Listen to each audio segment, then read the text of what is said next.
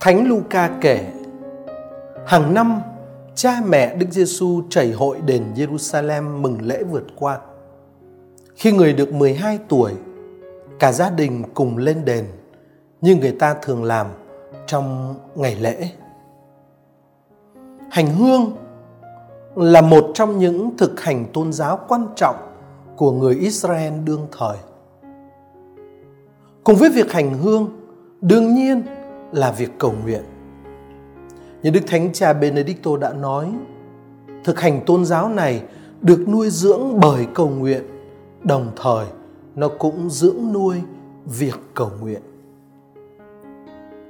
Tác giả Tin mừng Luca kể rằng gia đình Chúa Giêsu hàng năm vẫn cùng nhau đi hành hương chảy hội đền Jerusalem chung với nhau. Tức là thánh gia cầu nguyện và hành hương trong tình thân mật của gia đình. Điều này rất có ý nghĩa đối với chúng ta.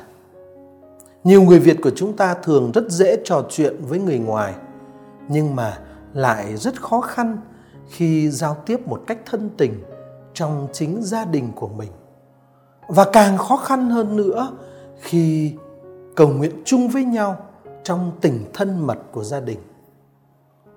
Thánh gia Chúa Giêsu, Đức Mẹ Maria và Thánh Giuse đã là gương mẫu cho tất cả chúng ta và cho từng gia đình của chúng ta về phương diện này.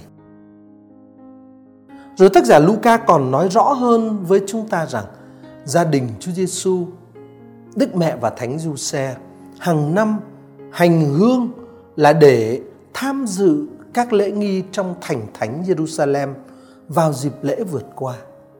Nói cách khác, bên cạnh cái bầu khí thân mật của gia đình là việc thực hành tôn giáo cùng với cộng đoàn trong tư cách là một thành phần của dân Chúa đang lữ hành.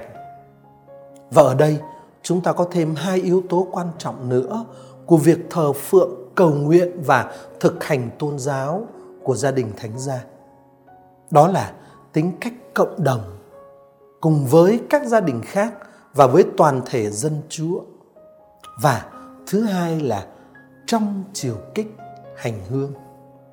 Việc hành hương diễn tả chính xác tính cách lữ hành của dân Chúa và thánh gia tham dự vào các cuộc hành hương đó là tham dự vào cuộc lữ hành của cộng đồng dân Chúa.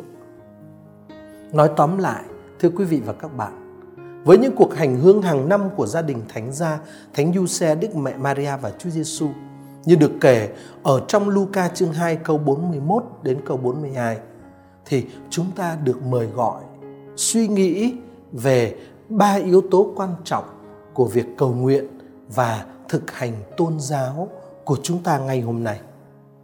Thứ nhất, thánh gia cầu nguyện và thực hành tôn giáo trong tình thân mật của gia đình.